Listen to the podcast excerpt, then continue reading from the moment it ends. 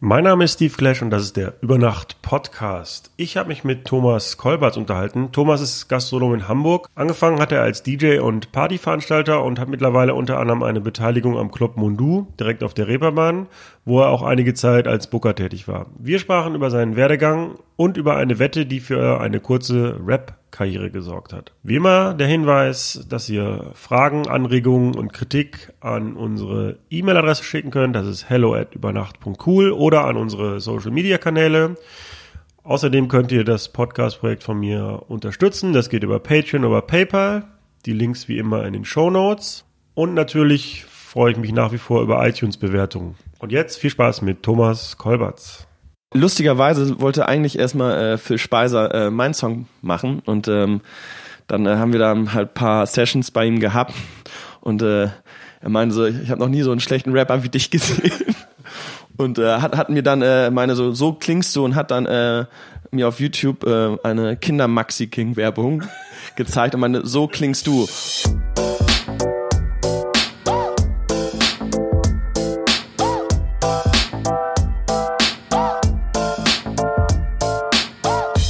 Über Nacht mit Steve Clash. Ich bin äh, Thomas, äh, ich bin Gastronom in Hamburg, betreibe als Gesellschafter unter anderem äh, das Mundu, das Café Schöne Aussichten hier in Hamburg und äh, neuerdings bin ich Praktikant.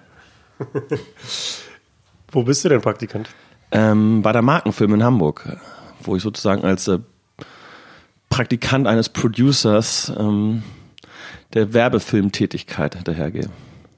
Wenn man jetzt Gesellschafter von mehreren Restaurants, Schrägstrich Clubs ist, was reitet einen dann Praktikant zu werden? Ähm, neue Erfahrungen zu sammeln, einen neuen Beruf zu erlernen und sich äh, persönlich weiterzubilden. Geld ist nicht alles und äh, manchmal muss man im Leben neue Wege gehen, um äh, neue Dinge zu erleben. Es ist, bist du so ein Typ, dem es schwerfällt, sich dann an so einem Punkt, wo es einem vielleicht ganz gut geht, wo man so eine Routine hat, dann zu sagen, okay, jetzt muss ich äh, auch mal den unbequemen Weg gehen und äh, um, um irgendwie weiterzukommen? Oder ist dir das leicht gefallen?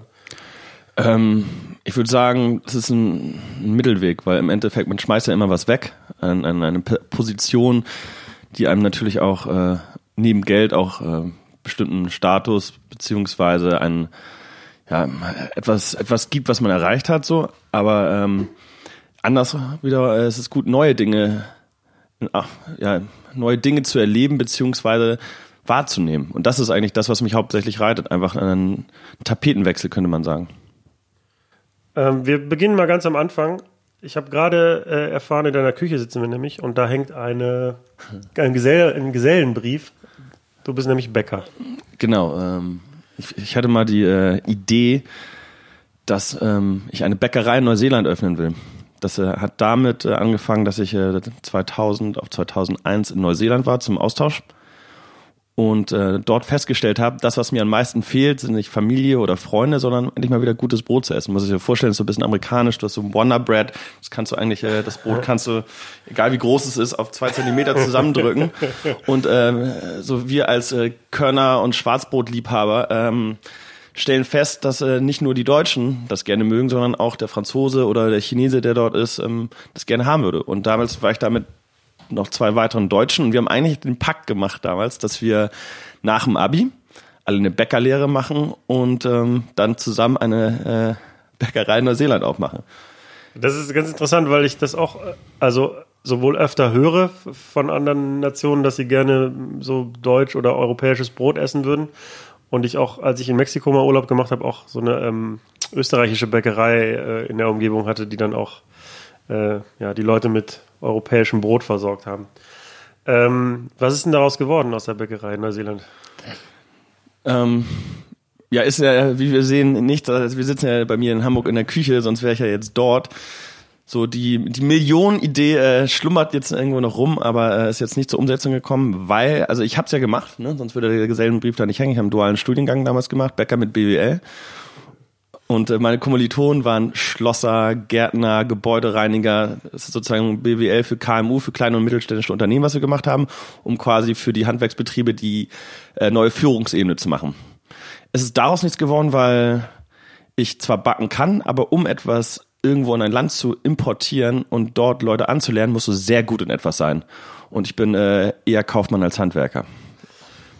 Wenn jetzt die Idee mit der Bäckerei nicht gewesen wäre, hättest du dann was anderes studiert? Oder also war das nur in Kombination mit dieser Bäckeridee möglich oder hättest du sonst was anderes gemacht? Ich hatte damals mich bei verschiedenen Sachen beworben, unter anderem bei, bei Musik, also bei Edel hatte ich mich damals beworben oder auch be- bei bestimmten Werbeagenturen, wo ich auch äh, sogar angenommen wurde, auch für den dualen Studiengang. Aber ich habe mich dann doch entschieden, äh, erstmal der- die Idee zu verfolgen, weil egal wo du hingehst, also wenn du ein guter Bäcker bist, dann äh, hast du ausgesorgt irgendwann.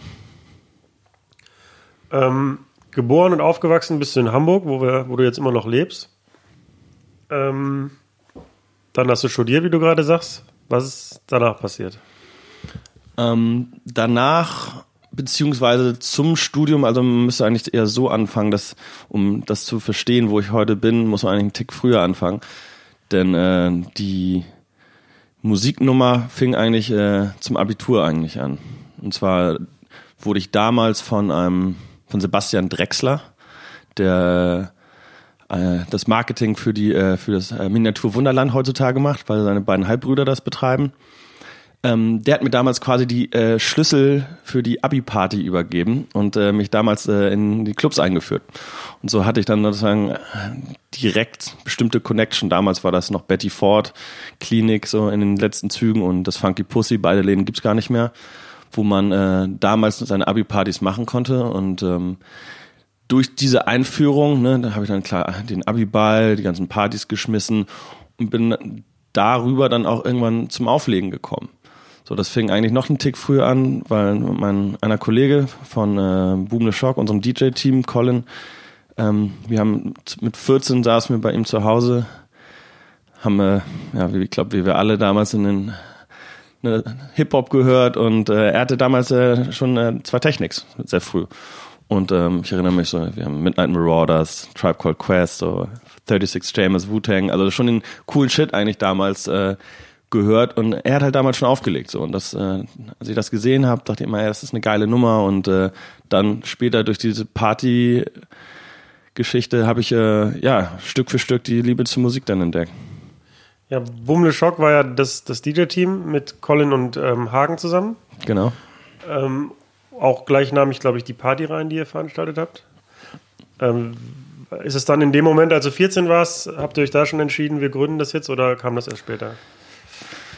Nee, das nicht, aber äh, auf jeden Fall, damals war es ja noch, dass man entweder Rapper oder DJ werden wollte. So und ähm, im Endeffekt Colin war der, der, der auflegen konnte und ich habe immer nur über die, die, die Schultern geguckt, aber halt durch diese durch diesen Zugang dann zu den äh, zu den Abi-Partys äh, habe ich halt dann auch die andere Seite halt das äh, dahinter mitbekommen und auch gesehen, wie einfach man in Anführungsstrichen einfach äh, man Geld verdienen konnte damals.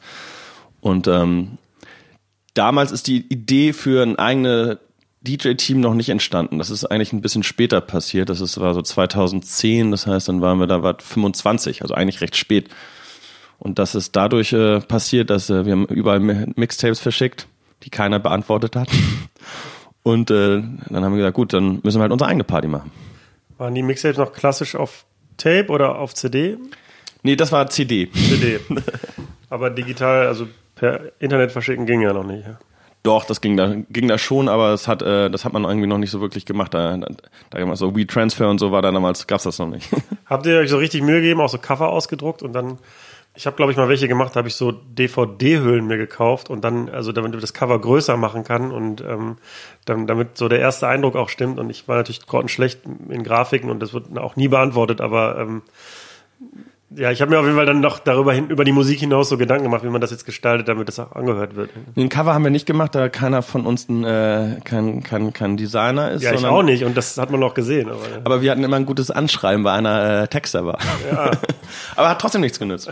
Keiner, keiner, äh, also wir haben ni- nicht mal eine Absage bekommen. Also es gab nicht mal äh, eine E-Mail oder irgendwas und sagt, nee, äh, cool von euch, aber nee, passt gerade nicht. Nichts. Nada. aber habt ihr dann an die also Veranstalter geschickt oder an Clubs? Clubs. Clubs. Ja, ich weiß nicht, ob es früher auch schon so war, aber heute ist ja auch, dass Clubs nicht zwingend äh, mehr selber veranstalten, sondern dann auch immer Fremdveranstalter haben und so. Und glaube, ich würde heutzutage niemandem raten, sein Mixtape an einen Club zu schicken. So, das äh, Nee, kenne ich ja selber. Ich habe selten ja, von Erfolg gekrönt. ich hab ja selber auch mal die äh, E-Mails dann äh, bekommen und habe auch nicht beantwortet. Also ich, ich fühle mich, mich fast ein bisschen schuldig und ertappt, weil äh, es ist sozusagen der Teufelskreis schließt sich. Dann, dann hat man die Position und kann anders agieren, aber tut es trotzdem nicht. Naja, und das ist ja wahrscheinlich noch nicht mal Faulheit oder so, sondern einfach auch, weil man viel zu tun hat und ja, ich- die Qualität der Anfragen ist ja auch, sagen wir mal, sagen wir mal, variiert ja auch stark in der Qualität. Also ähm, ich kann mir schon gut vorstellen, warum man nicht Zeit oder Lust hat, das zu beantworten. Ja, beziehungsweise auch einfach, manchmal hört man nur die erste Minute und sagt so, mm, mm.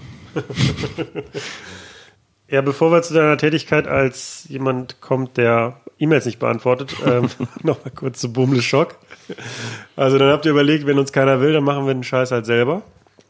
Ja, genau. Und ähm, das hat, äh, wir haben überlegt, okay, was brauchst du, um eine Party zu veranstalten? Dann haben wir gesagt, okay, wir müssen uns erstmal einen Namen ausdenken. Und wenn du einen Namen hast, musst du den ja irgendwie promoten. Wie promotest du etwas? Da haben wir damals äh, T-Shirts gedruckt, Aufkleber gemacht und eine Fahne und sind äh, mit dieser, mit diesen Utensilien ähm, durch die Open Airs getingelt von Hamburg und haben einfach äh, wie wild promotet. Da haben wir uns genau neun Monate für Zeit gelassen. Also der Beginn, glaube ich, war ja genau irgendwann im Februar und äh, im September hatten wir dann unseren ersten Termin und haben halt echt den Sommer genutzt, um ähm, die Geschichte richtig zu promoten. Das heißt, ihr seid auf jedes Open Air gerannt, habt die Fahne geschwenkt. Haben, ge haben gesoffen, geknutscht und ähm, die Fahne geschwenkt. Es gibt sogar ein wunderbares Bild von den Grünanlagen, was immer noch, äh, ich glaube, deren, äh, deren Titelbild ist. Und da siehst du hinten die äh, Bumle Schockflagge, die ich übrigens immer noch habe. Ich meine, dafür, dass es quasi euer erstes äh, Projekt war in der Richtung, klingt ja schon ziemlich durchdacht alles. Also das klingt einer ziemlich guten Marketingstrategie. Ist es denn aufgegangen? ist aufgegangen. Also wir hatten uns doch damals, ähm, es war halt so die, die, die Zeit, wo, wo so, so der Blockhaus, kann man sagen, dieser ganze French Touch, beziehungsweise Tropical House, das war bevor jetzt äh, das alles wieder im Radio läuft, aber es war eine Zeit, wo es aus einem ziemlich harten Elektro kam so die Boys Noise Geschichte und dann aber halt haben wir ja versucht, es äh, ein bisschen melodischer alles zu machen und es war ein Erfolg und wir haben einen Typen aus äh, Frankreich gebucht, Jean Moustache heißt der Typ und die Idee war, das Konzept war, weil er halt Jean Moustache heißt, zu sagen, okay, als Gimmick, du kommst halt günstiger rein, wenn du äh, den Schnurrbart machst. Und das Krasse war, dass äh, in ganz Hamburg in jedem Kostümladen die Schnurrbärte ausverkauft waren. Und das bei der ersten Party, das ist äh, Ich glaube, es war nie wieder so erfolgreich wie die erste. Aber das war, ja, das war, das war ziemlich geil. Es war eine schöne Veranstaltung. Ich habe äh, noch das, wir haben auch eine Live-Aufnahme damals gemacht. Das ist so übersteuert, haben wir aufgelegt. Da hatten wir halt noch keine Ahnung, wie es halt so ist. Ich nehme an, Boom le Choc ist dann auch in Anlehnung an den French House, also dass es ein, ein französischer Name ist. Genau, und die, die Idee kommt eigentlich aus dem, äh, es ist, wenn du in Hamburg, ich weiß nicht, wo es woanders ist, aber in Hamburg lernst du mit Découverte. Das ist ein äh, französisch Buch und da gibt's eine Szene, also jeder kennt Arthur le Perroquet. So, und da gibt's eine Szene, die heißt äh, Julien rate le virage et boum, c'est le choc. Das heißt, das haben wir sozusagen verkürzt. Und das Lustige war, als du damals den Aufkleber verteilt hast, da haben wir so, oh cool, das kenne ich noch aus meinem Französischunterricht. Und somit hattest du gleich eine positive Verbindung. Und äh, deswegen, glaube ich, hat sich das ganz gut getragen. Ähm, wo war die erste Veranstaltung? Im Terrace Hill. Im Terrace Hill. Das ist ähm, auch im Bunker, ne? Das ist auch im Bunker, genau. Ähm, war es denn leicht dann als jemand, der noch nie eine Veranstaltung gemacht hat, da einen Termin zu kriegen? Äh, lustigerweise ja. Also du konntest damals, du musstest natürlich hier unterschreiben, dass du äh, mit Haus und Hof äh, dafür gerade stehst. Also hast du einen Mindestumsatz unterschrieben. Ich glaube 1500 oder so war das. Und ähm, auf wie geht's? Also die haben, klar, du musstest ein bisschen Konzept vorweisen und, und die Story, aber wir waren ja ambitioniert und konnten was erzählen und wir hatten damals, das war, da hatten ja auf, auf Facebook noch Leute damals Likes gegeben. So ist ja nicht mehr wie heute, dass du mit egal welcher Seite du neu eröffnest, irgendwie bei 300 Dingern rumkrebst, sondern äh, so damals hatten wir einfach steigende Zahlen und das konnten wir nachweisen und somit äh, haben wir uns auch einen Termin gegeben. Und das alles nur, weil ihr mit der Flagge rumgerannt seid. Wenn man das so, so beschränken will, ich würde sagen, da gehört auch ein bisschen mehr dazu, aber, aber ja. Aber war das, also ist es dadurch entstanden, die, das Interesse, weil die Leute nicht so genau wussten, was es ist und das aber immer wieder gesehen haben und dann dachten irgendwie, das, das wird ein Hype oder so, da muss ich mir frühzeitig aufspringen oder wie kann man dann die, die Beliebtheit erklären vor der ersten Party? Ja, ich glaube, Hagen und ich sind einfach gute Redner und äh, konnten, glaube ich, durch persönlichen Charme äh, die ein oder anderen Damen überzeugen, äh, mitzukommen. So. Ich verstehe. Ja, ähm, eine schöne Geschichte mit den Damen können wir gleich auch nochmal erzählen, wie wir uns kennengelernt haben, aber das, das äh, schiebe ich jetzt mal. Das, das ist auch eine schöne Damengeschichte mit, Mit Hagen. Hagen vor allen Dingen. Ähm, wir machen jetzt mal einen Cliffhanger, dann hören die Leute auch länger die Folge, dann erzählen wir es gleich. Ähm, neben dem Terrace Hill, was, ähm, was sind denn so die Clubs in Hamburg, die dich so beeinflusst haben früher? Oder wo bist du früher hingegangen als junger Thomas? Ja, wo, ne, damals äh, war das ja so, da ist es nicht mehr wie heute, wo man überall mit Handkuss empfangen wird, sondern damals musste man ja noch äh, anstehen und, und hoffen, dass man reinkommt. Ähm, äh, ganz vorweg war damals die China Lounge. Die gibt's nicht mehr. Ähm, das war so ja, 2004 bis 2006 und der Nightclub damals. Das waren die zwei angesagten und coolen Läden und ähm, mein erstes DJ-Equipment habe ich auch von einem der DJs aus der China Lounge, äh, von Olli Kniss damals äh, gekauft. Das waren die äh, CDJs 500. Die hatten noch so eine Kla Klappe Ja, und die äh, auch, ja. die meisten äh, gebrannten CDs hat er auch nicht gelesen. So, das war. Aber von ihm habe ich das erste Equipment. Da gab es auch noch keine keine Beat-Anzeige. Das heißt, du musstest äh, noch selber selber merken und hören, ähm, wie schnell der Track läuft. Also das, was heutzutage die einfach abgenommen wird. Für jemanden, der lernt, muss immer sagen, erkläre ich auch immer, nee, am besten überklebst du den Bereich, damit das Gefühl überhaupt dafür kommt. Und ja, genau, die beiden Clubs, China Lounge und Nightclub. Weil was die CDJ 500 betrifft, habe ich auch noch eine schöne Sach äh, Geschichte. Äh, wir hatten die damals, also ich habe im Kumpel auch so einen kleinen Technikverleih gehabt und äh, da hatten wir die halt auch im Bestand und haben die natürlich auch immer selber benutzt auf Partys. Und dann kam ja irgendwie schon die CDJ 1000 raus und diese ganzen French House und Adbanger Artists haben natürlich immer das neueste Zeug benutzt und haben dann auch immer so einen so einen Loop gesetzt. Man kann ja so einen A- und einen B-Punkt setzen und dann loopt der CD-Player das und dann kann man den B-Punkt nochmal drücken und kann den quasi den Loop verkleinern, während es läuft. Also das genau, genau. Irgendwann macht es halt nur noch so ein Geräusch und ich dachte immer geil, das würde ich auch gerne können mit meinem CD-Player. Und also bei dem CDJ 1000 konntest du den A und den B-Punkt verschieben. So. Und dann war ich immer neidisch und konnte das nicht mit meinem. Und dann habe ich kurz bevor ich die verkauft habe festgestellt, Scheiße, das geht mit dem 500er auch. Man konnte den B-Punkt nämlich verschieben. Ja, traurige Geschichte. Ich habe auch kurz geweint danach, aber vielleicht auch besser fürs Publikum, dass ich, äh, nicht dass ich niemand damit genervt habe. Also ich habe es sogar geschafft, 2012 habe ich die 500er äh, verkauft, da hat mir jemand noch 100 Euro für gegeben. Nicht schlecht. Ich meine, das, das, das muss man ja auch zugeben, war halt auch ein Material, was lange funktioniert hat. Ich meine, das musste man vielleicht mal in den Service schicken, um die Linse zu reinigen oder sowas, aber das hat stabil funktioniert. Also. Das stimmt. Und ich habe, äh, aber damals, hat, also ich habe dann die 800er dann gekauft, weil da konntest du dann halt schon äh, halt Daten-CDs mitspielen. Das heißt, du hattest halt mehr Sachen im Track. Deswegen habe ich auch nicht verstanden, wie jemand überhaupt noch was kaufen kann, was schon längst überholt ist. Aber Glück gehabt. Vielleicht ein Hobby-DJ oder so. ja, also, wir waren bei der ersten Boomle Shock Party im Terrace Hill so. Und äh, wie ging es dann weiter mit euch und mit der Party? Also, wir haben ein bisschen für Furore gesorgt in Hamburg und ähm, da hat damals uns der Betriebsleiter vom Mundu uns äh, angesprochen, angeschrieben und gefragt, ob wir die Veranstaltung nicht äh, bei denen machen wollen würden. Und zwar äh, damals im Keller. Da haben wir dann zugesagt, weil wir gesagt haben, geil, von, von der Feldstraße auf- auf die Reeperbahn. So, das ist natürlich schon mal ein äh, großer Schritt. Und äh, da hatten wir The Phantom's Revenge als äh, zweiten DJ, auch ein Franzose. Und ähm, da der, also der hat halt so eine Art, äh, der ist jetzt nicht in Kostüm aufgetreten, aber Phantom's Revenge hatte so auch so eine Art Comic-Charakter. Und da war die zweite Idee, eine Maskenparty zu machen. Und äh, das hat wieder extrem gut funktioniert. Und der eine Gesellschafter, Alexander Kulik, der auch äh, immer noch dort ist und das äh, Booking seit Jahren dort im Club macht, ähm, der stand damals da und fand uns halt ganz geil. Und ähm, hat uns dann darauf angesprochen und äh, so durften wir dann nochmal ein, eine weitere Veranstaltung machen, die fürchterlich gefloppt ist. Also ist einfach gar keiner mehr gekommen. War gar keiner, das ist jetzt übertrieben, aber es waren wenige. Wie, wie war das zu erklären? Also, hast du eine Vorstellung, warum das so war? Wenn man das wüsste, ne? warum manche Partys floppen, manche funktionieren. Ähm, am Ende, glaube ich, hat sich vielleicht, äh, haben wir es zu schnell hintereinander gemacht. Also ich glaube, wir haben der, der Abstand war irgendwie zwei Monate oder so oder weniger noch, glaube ich, sind sechs Wochen. Und ich glaube, da haben wir unsere Kapazitäten ein wenig äh, überreizt. Man muss dazu auch sagen, dass wir auch noch selber plakatieren gegangen sind und alles. Wir haben ja also noch die, das, das Groundwork alles selber gemacht.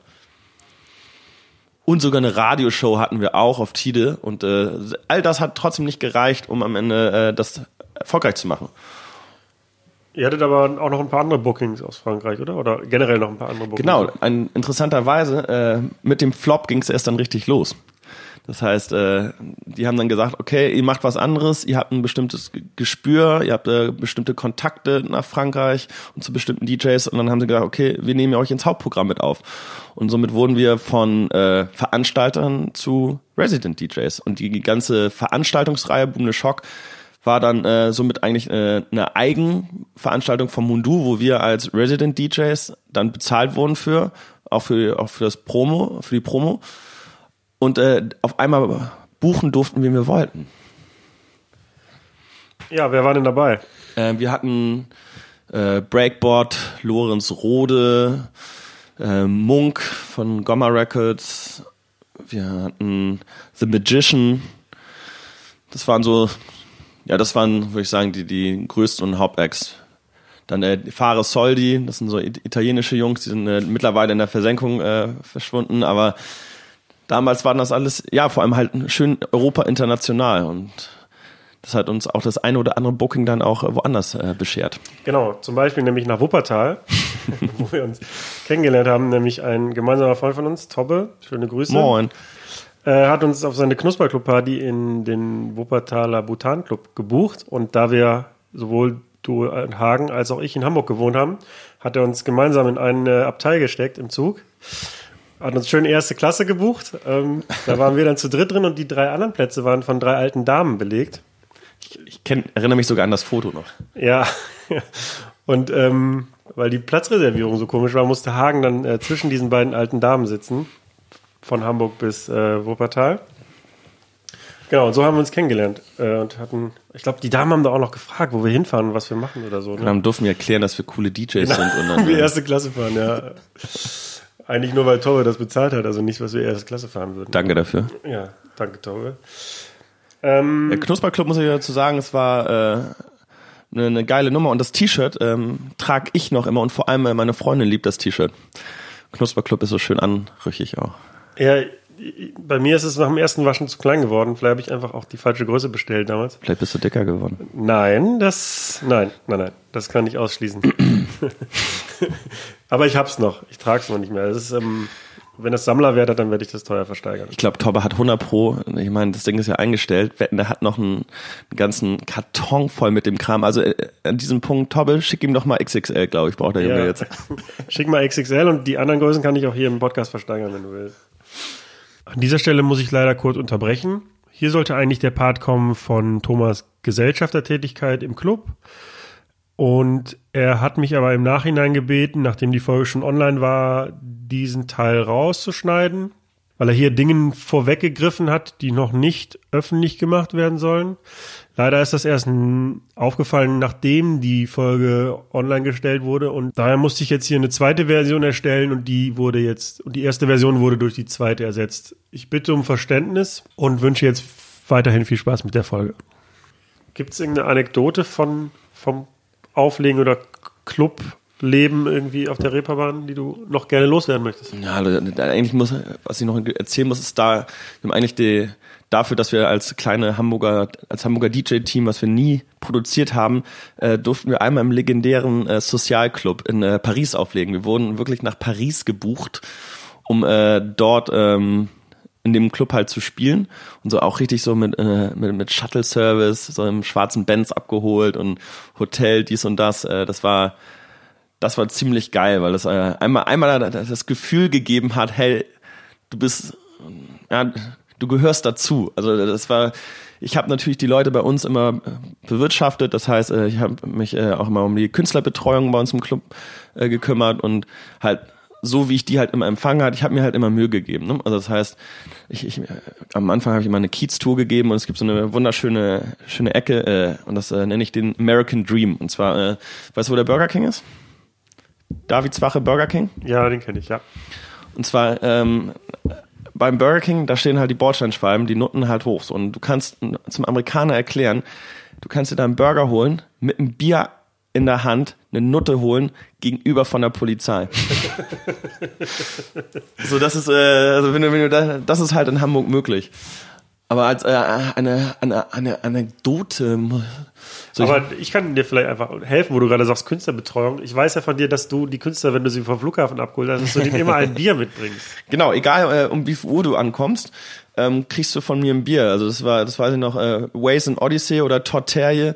So, die sind beide morgens gelandet. Ich glaube, Waze and Odyssey kam damals aus äh, Ibiza direkt und äh, haben mich halt mit ziemlich glasigen Augen und äh, Sonnenbrille standen sie da und äh, haben äh, ja das Bier in die Hand gedrückt bekommen und äh, ja das war sozusagen mein Signature Move quasi, dass äh, ich Leute mit Bier empfange und das äh, hat sich auch sogar rumgesprochen, das wussten Leute und das äh, ja stimmt, das ist eine, und im Club ja äh, im Club äh, lecker Cremant, ne?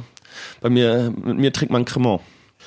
Äh, mich hast du weder mit Bier noch mit Cremant empfangen, aber, ähm, aber mit frisch gepresstem Orangensaft, also das ist auch, war auch okay. Also finde ich jetzt um die Uhrzeit auch gerade besser als ein Bier tatsächlich. Ich habe ein Bier, willst du? Nee, nee, nee, nee. nee, nee. Können, kannst, äh, wir können es knallen lassen, wenn du willst. Nee, nee, nee. Ich muss heute noch ar arbeiten. Man sieht jetzt die Anführungsstriche nicht. Okay, ich wechsle jetzt mal das Thema. Eine Sache, die ganz interessant war, ähm, das war im September letzten Jahres. Da gab es eine Wette zwischen dir und deinem Kumpel Pegan. Genau. Erzähl wir, mal selber. Ja, wir haben, wir waren äh, zusammen auf dem Weg äh, zum Termin und ähm, muss dazu sagen, äh, es war Pegans Idee, nicht meine, und der hat äh, dann einfach gesagt, ja, lass doch mal ein Rap-Battle machen. Und ich so, hey, ich bin kein Rapper, ne? ich kann, kann gerade mal so ein bisschen auflegen und wenn ich eins nicht kann, äh, ich kann zwar reden, aber ich, ich kann nicht rappen. Und äh, wir haben dann im Auto beide halt äh, Producer angerufen, wir gesagt haben, ey, guck mal, hier, das ist die Idee, wir, ihr würdet gegeneinander antreten, hast du Bock drauf? Und dann haben äh, beide direkt Ja gesagt und dann haben wir gesagt, okay, schlagen wir ein, Gewinner kriegt 1000 Euro. Ziel war innerhalb von vier Monaten hatten wir ein äh, fertiges Produkt an den Markt zu bringen. Das bedeutet, es muss released sein, also es muss äh, auf iTunes käuflich sein, es muss auf Spotify gespielt sein, es muss ein Musikvideo dazu entstehen und eine komplette CI. Wer das bis zum 1. September nicht geschafft hat, verliert automatisch. Ähm, wir haben es beide äh, geschafft zu, zu releasen und dann ging es darum, wer die meisten Klicks komplett generiert. Also von YouTube, Facebook, Verkäufen, alles zusammen. Und äh, ja, äh, ich, ich habe gewonnen. du bist, jetzt hast du es schon vorweggenommen. Das, äh, jetzt schalten alle ab. Ähm, ja, du bist unter dem Pseudonym TKO äh, aufgetreten und Pegan als Brody Shalon. Genau. Was bedeutet TKO? Äh, ja, TKO steht für technisches KO, aber sind auch meine Initialien.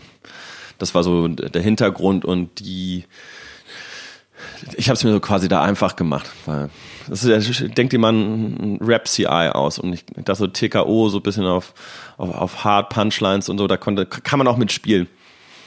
Wenn man jetzt nicht Rapper ist und weiß, in drei Monaten muss ich ein Produkt abliefern, was auch noch geklickt wird und zwar nicht nur aus Höflichkeit. Ähm, wie, wie geht man daran? Ja, man muss sich erstmal äh, seiner Fähigkeiten bewusst sein und dementsprechend, da ich halt nicht, kein, keine äh, Punchlines spitten kann, habe ich gesagt, okay, du musst irgendwas bisschen ruhigeres machen und leider halt natürlich auch mit ähm, Autotune. Ne? Anders, anders geht's halt nicht. Eigentlich finde ich das nicht so geil. Ich würde eher eher so auf äh, Deichkind-Style rappen, aber so wie Malte oder so, aber das, äh, das, das krieg ich halt nicht hin.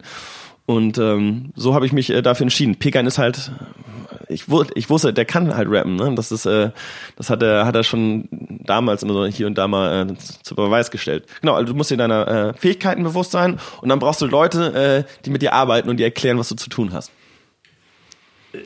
Ja, ich habe gelesen, du hast äh, insgesamt 80 Euro für Getränke ausgegeben für die gesamte Produktion. Genau, wir haben also Ziel war, also es gab noch zwei Auflagen. Du musstest, durftest keine Werbung schalten und du durftest keine Features bringen. Also, ne, das wäre, wir haben beide Kontakte in verschiedene Richtungen und du hättest dir dann einen dicken Namen ranholen können und dann ähm, wäre es einfacher gewesen. Und ja, 80 Euro habe ich ausgegeben für äh, die Drinks, die ich äh, im, in der Ritze unten für die Leute ausgegeben habe, die äh, so nett waren, um äh, in meinem Video zu posen. Genau, in der Ritze habt ihr das Video gedreht, aber nochmal ganz kurz zur Produktion. Also du bist dann zu deinem Produzenten ins Studio und. Genau, äh, Vibe Kings, Patrick Scheffler, macht auch seit über, über zehn Jahren oder mehr, der ist seit 20 Jahren im Business so. Und ähm, der hat gesagt, okay, pass mal auf, ich schicke dir mal ein paar Beats. Dann überlegst du dir, in welche Richtung es gehen soll. So, darauf haben wir dann einen Text geschrieben.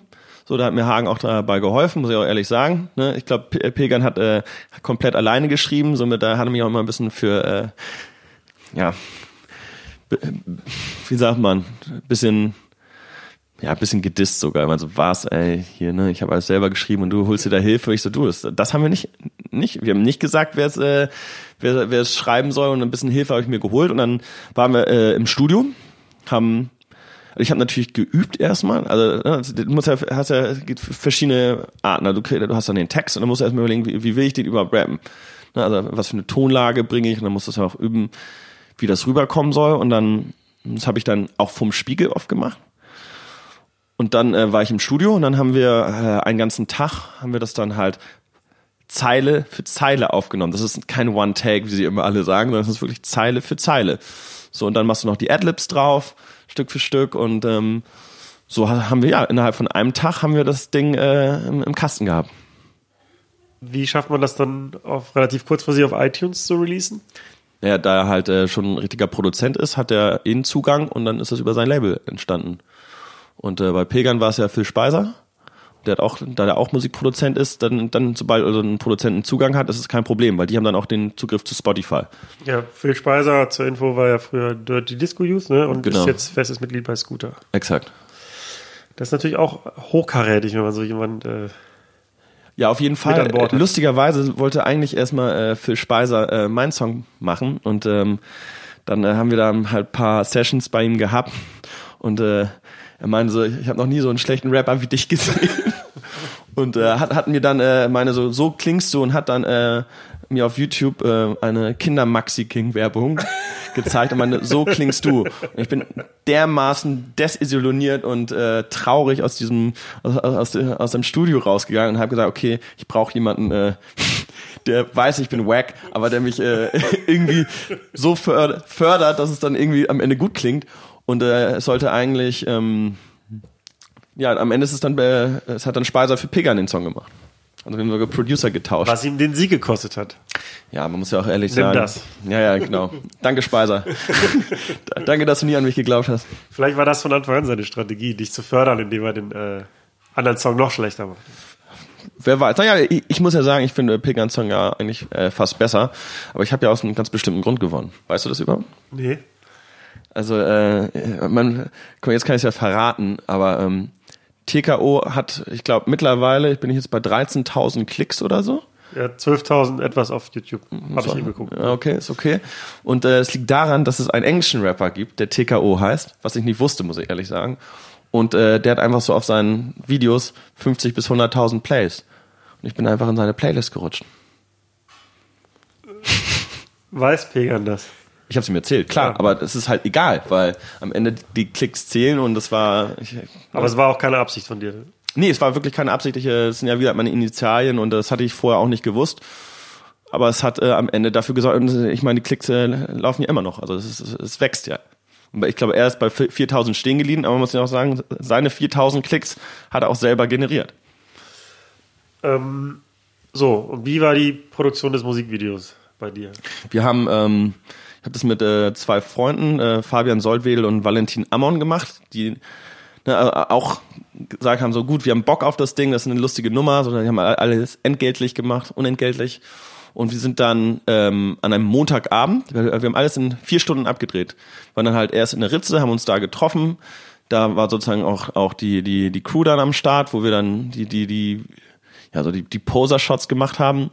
Und dann haben wir uns halt ähm, noch an, da der Song ja viel über die Reeperbahn handelt, halt vor die äh, bestimmten Stellen, so Hessburger und äh, Davidstraße, halt dahingestellt und dann sind wir noch ein bisschen mit meinem Benz herumgecruised und haben das äh, ja innerhalb ja, von vier Stunden alles im Kasten gehabt. Der, der Text hat ja auch Hamburg-Bezug, also das passt ja dann auch ganz gut zu den Bildern, ne? Genau, genau. Das ist, also das war ja, äh, ich meine, wir sind ja total konzeptlos rangegangen, ne? Also okay, du musst jetzt irgendwie ein Video machen, hast nicht mehr viel Zeit.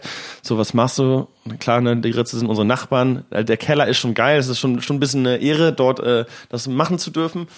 Und äh, dann haben wir halt den, äh, ja, die äh, anderen Shots halt drumherum machen. Und ich meine, du kannst ja halt auch nicht einfach die Reeperbahn sperren und dann fährst du da ohne Licht halt äh, über die Straße und muss ja so vorstellen, dann fährt ein anderes Auto vor dir und der hängt aus der Tür raus und hält die Kamera dann. Das war schon, war schon auf jeden Fall ganz lustig.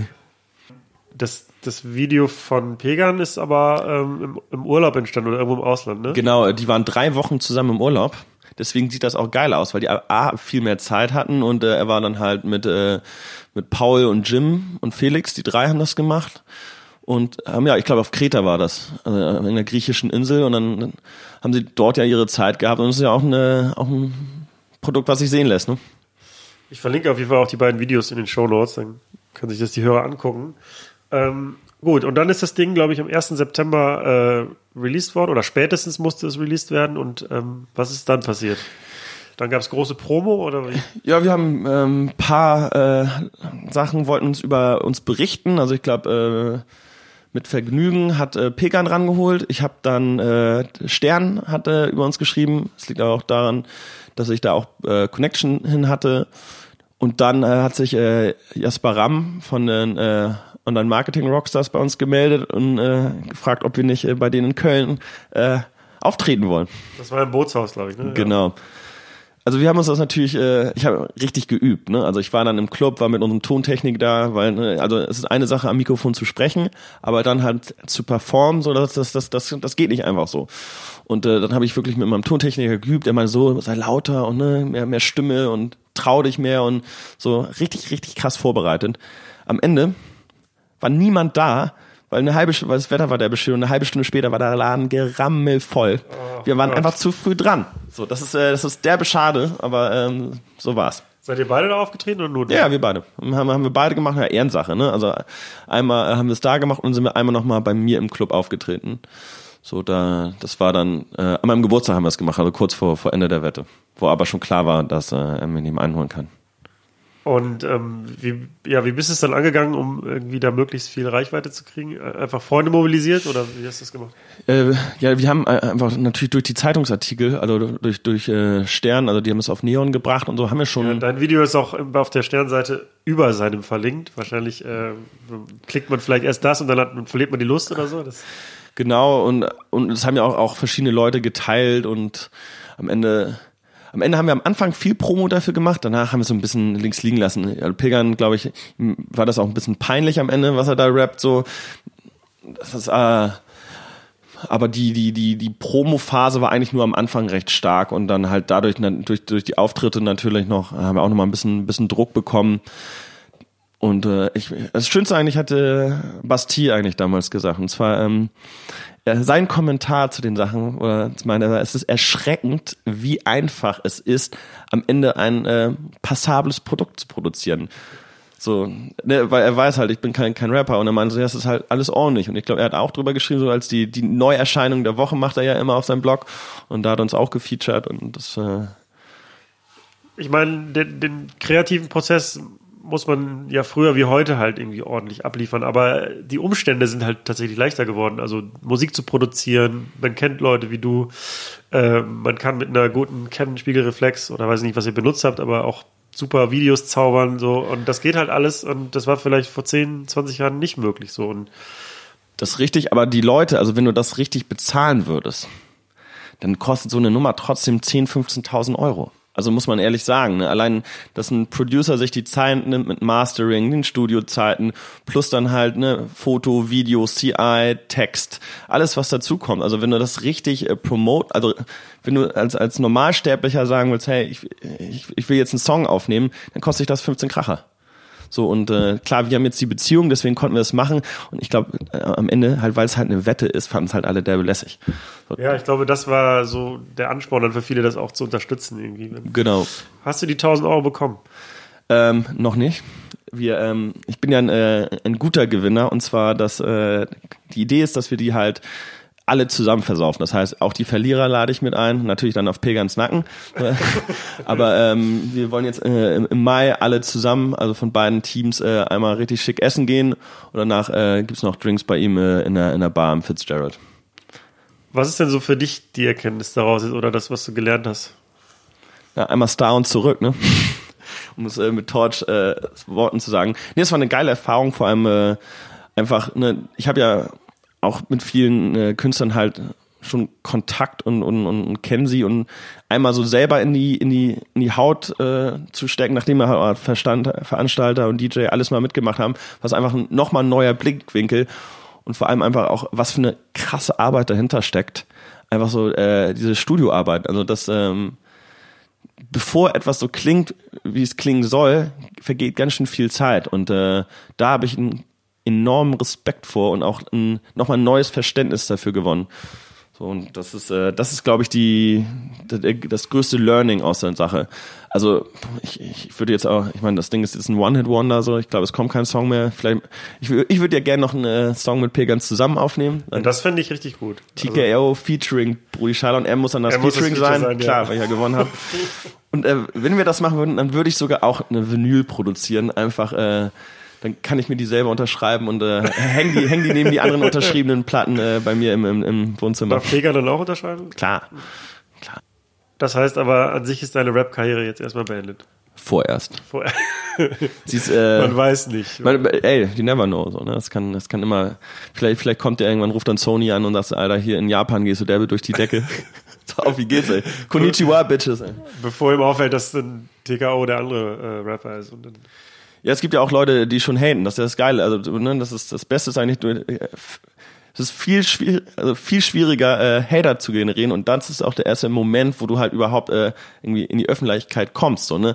so irgendwie, dass deine Mama den Scheiß liked, ist ja klar, aber dass, wenn sich Leute damit auseinandersetzen und sagen, ey, das ist scheiße, dann hat sich auch jemand damit auseinandergesetzt und das ist eigentlich viel mehr wert als äh, irgendwelches positives Feedback. Ja, ich hatte auch irgendwann ähm, auf der Facebook-Seite von dem Podcast hier äh, irgendwann mal so einen Hate-Kommentar. Ich glaube, der so ja, alles Ego-Gewichse und äh, ihr feiert euch total selber. Und dann habe ich mich erst ein bisschen geärgert, ähm, weil auch die Kritik überhaupt nicht so differenziert war und ich jetzt gar nicht gewusst habe, welche Folge ist gemeint und äh, ja. Aber dann dachte ich auch, ja, aber irgendwie eigentlich doch schön. Also, weil wenn man Hater hat, dann hat man ja auch irgendwie Relevanz, oder? Dann, Der hat zugehört. Dann wird man gehört. Ja. Er, er hat geklickt und zugehört. Er hat seine Zeit mit dir verbracht und das ist doch das, was zählt.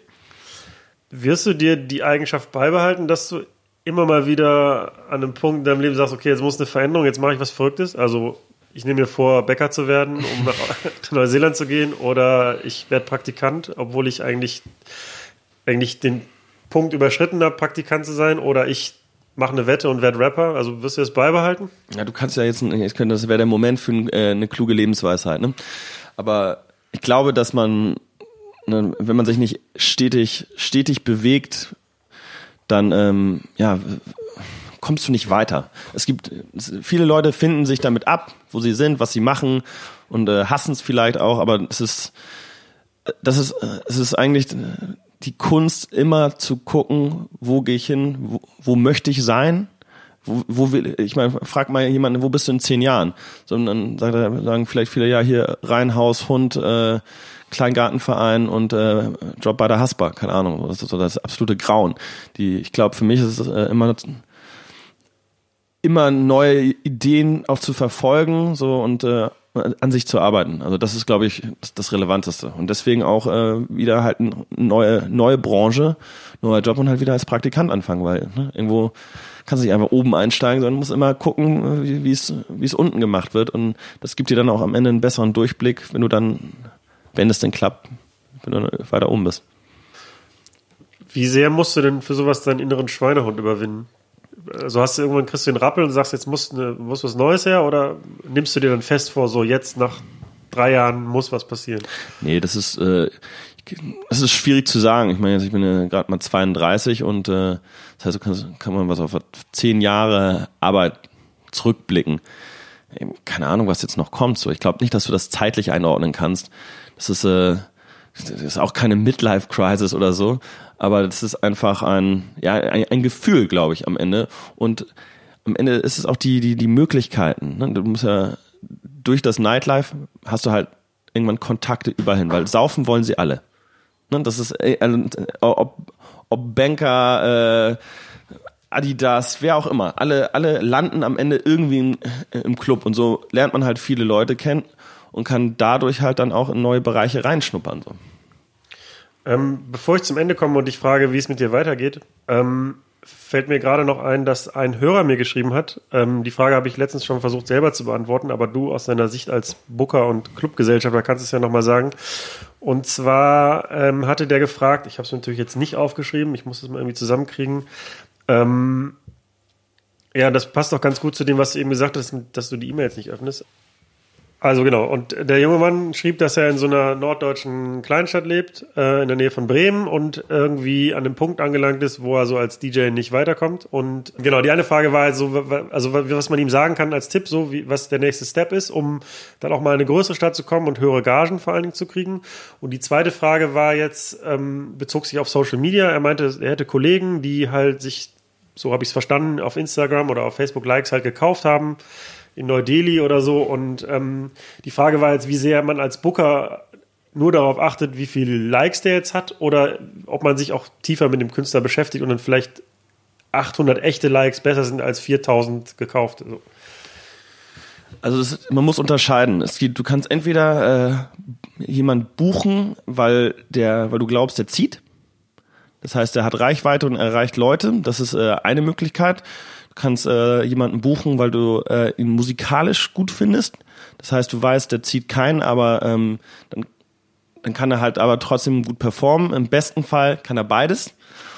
Ähm, für einen, einen, einen jungen Typen, der irgendwo im, im, im Kaff sitzt, ist natürlich schwierig. Weil A, äh, bezahlt ja keine Reisekosten für jemanden, der No-Name ist.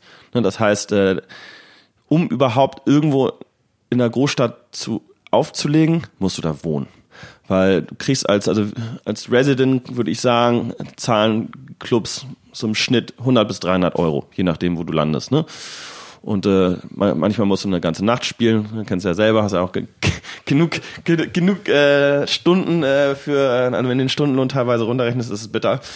Aber äh, das ist halt die Pille, die man schlucken muss. Und ich glaube, dass er entweder die Chance, die Möglichkeit haben muss, sich äh, in seinem Kaff der Coolstyle zu werden. Also ich habe Jungs zum Beispiel, die kommen aus Cuxhaven, Elektrisse und äh, die wohnen alle nicht mehr in Cuxhaven, machen aber zweimal im Jahr dann eine Party, die immer rappelvoll ist. Weil da passiert halt nichts und die sind halt die coolen Boys, die halt jetzt in der Großstadt wohnen, aber kommen immer zurück und äh, spielen sogar auch jedes Jahr auf dem Deichbrand. Also die sind halt Lokalhelden. Und das ist das, was du schaffen musst. Du musst halt den eigenen Namen vor Ort machen und ähm, kannst dann halt da deine Learnings machen aber um dann, in, in, äh, wenn er da irgendwo aus der Nähe von Bremen kommt, in Bremen zu spielen, dann äh, brauchst du entweder einen persönlichen Kontakt vor Ort. Das heißt, ich würde äh, einem immer vorschlagen, geh hin, geh in den Club, häng da ab, lern die Leute kennen. So, aber sag nicht nach dem ersten oder zweiten Tag so, ey, ey Digga, ey, kann ich auch mal bei dir auflegen, sondern halt, das muss ich, muss man sich Stück für Stück erarbeiten. So, die Residents, mit denen wir arbeiten, mit denen arbeiten wir teilweise seit zehn Jahren zusammen. Also neu in das äh, Raster mit reinzukommen, ist sehr schwierig. Aber es ist nicht unmöglich. Und ich glaube, äh, für uns, also aus meiner Perspektive, ist es eher weniger Reichweite, weil ein Resident DJ äh, im besten Fall zieht er seine Leute und das ist natürlich auch das, was man vom Promoter erwartet, dass der andere Leute in den Laden bringt, weil meine Gäste zu bedienen, die, die kommen ja automatisch. So, ne, die sind ja da. Und wenn, dann willst du dann einen Zusatz machen. Aber wenn du musikalisch was drauf hast und es sozusagen nicht notwendig ist, dass du nochmal extra Leute ziehst und dann quasi halt als, als, als äh, Support am Start bist, da hast du die Möglichkeiten. Aber wir werden keine Reisekosten bezahlt. Und äh, ich würde jetzt, wenn sich jemand aus, ja, keine Ahnung, aus, aus äh, Pinneberg oder so bewirbt, ist halt schwierig so, ne? Das heißt, ja, im Grunde deckt sich das mit dem, was ich gesagt habe. Also ich würde auch empfehlen, in die Clubs gehen, Leute kennenlernen, Netzwerken, erstmal was für andere tun, ohne darauf zu hoffen, dass es dafür eine Gegenleistung gibt, sondern einfach ne, so Teil des Netzwerks werden und ähm, aus Interesse daran und für andere Leute was tun und dann im besten Fall ergibt sich irgendwann mal die Gelegenheit, dass jemand sagt, so, was kann ich jetzt für dich tun? Du supportest uns die ganze Zeit und hier, ich habe gesehen, du legst auch auf, willst du mal hier das Warm-up machen an einem Freitag oder so? Also das ist so so ergibt sich das. Also ich kenne halt auch, es gibt halt auch junge Typen in Hamburg, äh, die ihre eigene Veranstaltung machen, die selber auflegen, die einen eigenen Look für sich kreiert haben. So, da merkst du einfach, die setzen sich damit auseinander und wollen. Ich glaube, das meiste, also du musst etwas, wenn du etwas haben willst, dann bekommst du es auch irgendwann. Aber wenn du hoffst, dass dir der Scheiß in den Schoß fällt, kannst du ewig warten. Also jeder, der irgendwie in dem, in, in, in dem Business am Start ist, und ich glaube, das ist äh, branchenübergreifend, ist die Leute mit Biss, die kommen weiter. Natürlich haben manche Pech, Aber äh, im, im Grunde genommen sind das alles immer Leute, die sich was erarbeitet haben und äh, alle fangen klein an. Und es ist egal, wo du herkommst. Wie gesagt, wer, wer in deiner Stadt der Held erstmal. Und in der Kleinstadt nichts einfacher als das. Es ist ja viel einfacher, in der Kleinstadt irgendwie cool zu werden und äh, dann eine ordentliche Veranstaltung äh, aufzulegen und dort auch äh, Meinungsmacher zu werden. Und dann kannst du äh, weiterziehen.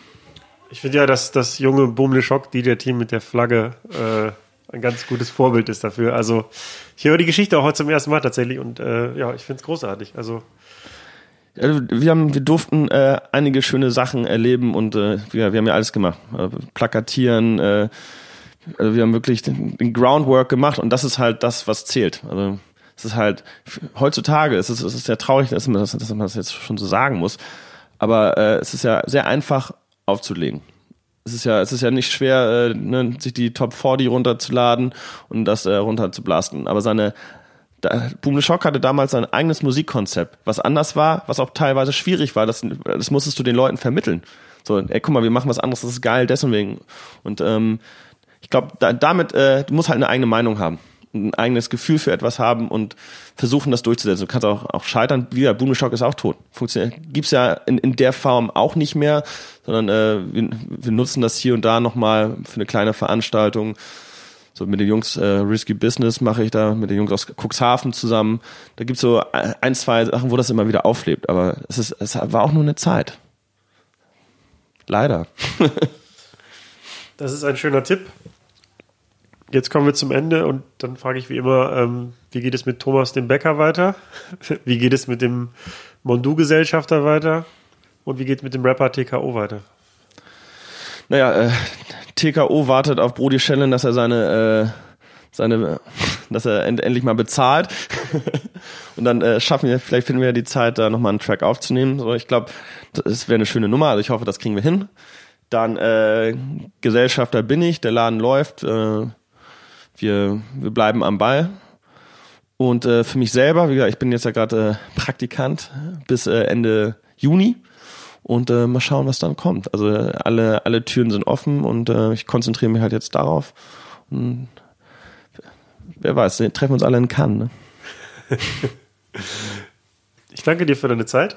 Sehr gerne. Und äh, ich sage Tschüss. Ciao, ciao. Das war das Interview mit Thomas Kolberts. Vielen Dank für die Aufmerksamkeit und vielleicht gefällt dir ja noch Folge 22 mit Basti.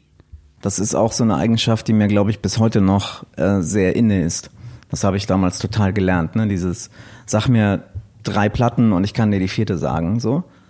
Und irgendwann kamen sie auf die grandiose Idee, an diesen Teleskopstangen von den Boxen so zu strippen. Also hat's versucht und hat dann ziemlich schnell, bevor irgendjemand reagieren konnte, den kompletten Boxenturm mit ihrem Strip umgerissen. Es hat wahnsinnig laut gescheppert, alle Kabel sind rausgezogen worden und die Musik war aus. Sie lag unter diesen Boxen auf dem Dancefloor. Zehn Meter weiter fingen die anderen Menschen an. Fünf Sekunden Stille und irgendwann hörst du so aus der dritten Reihe so.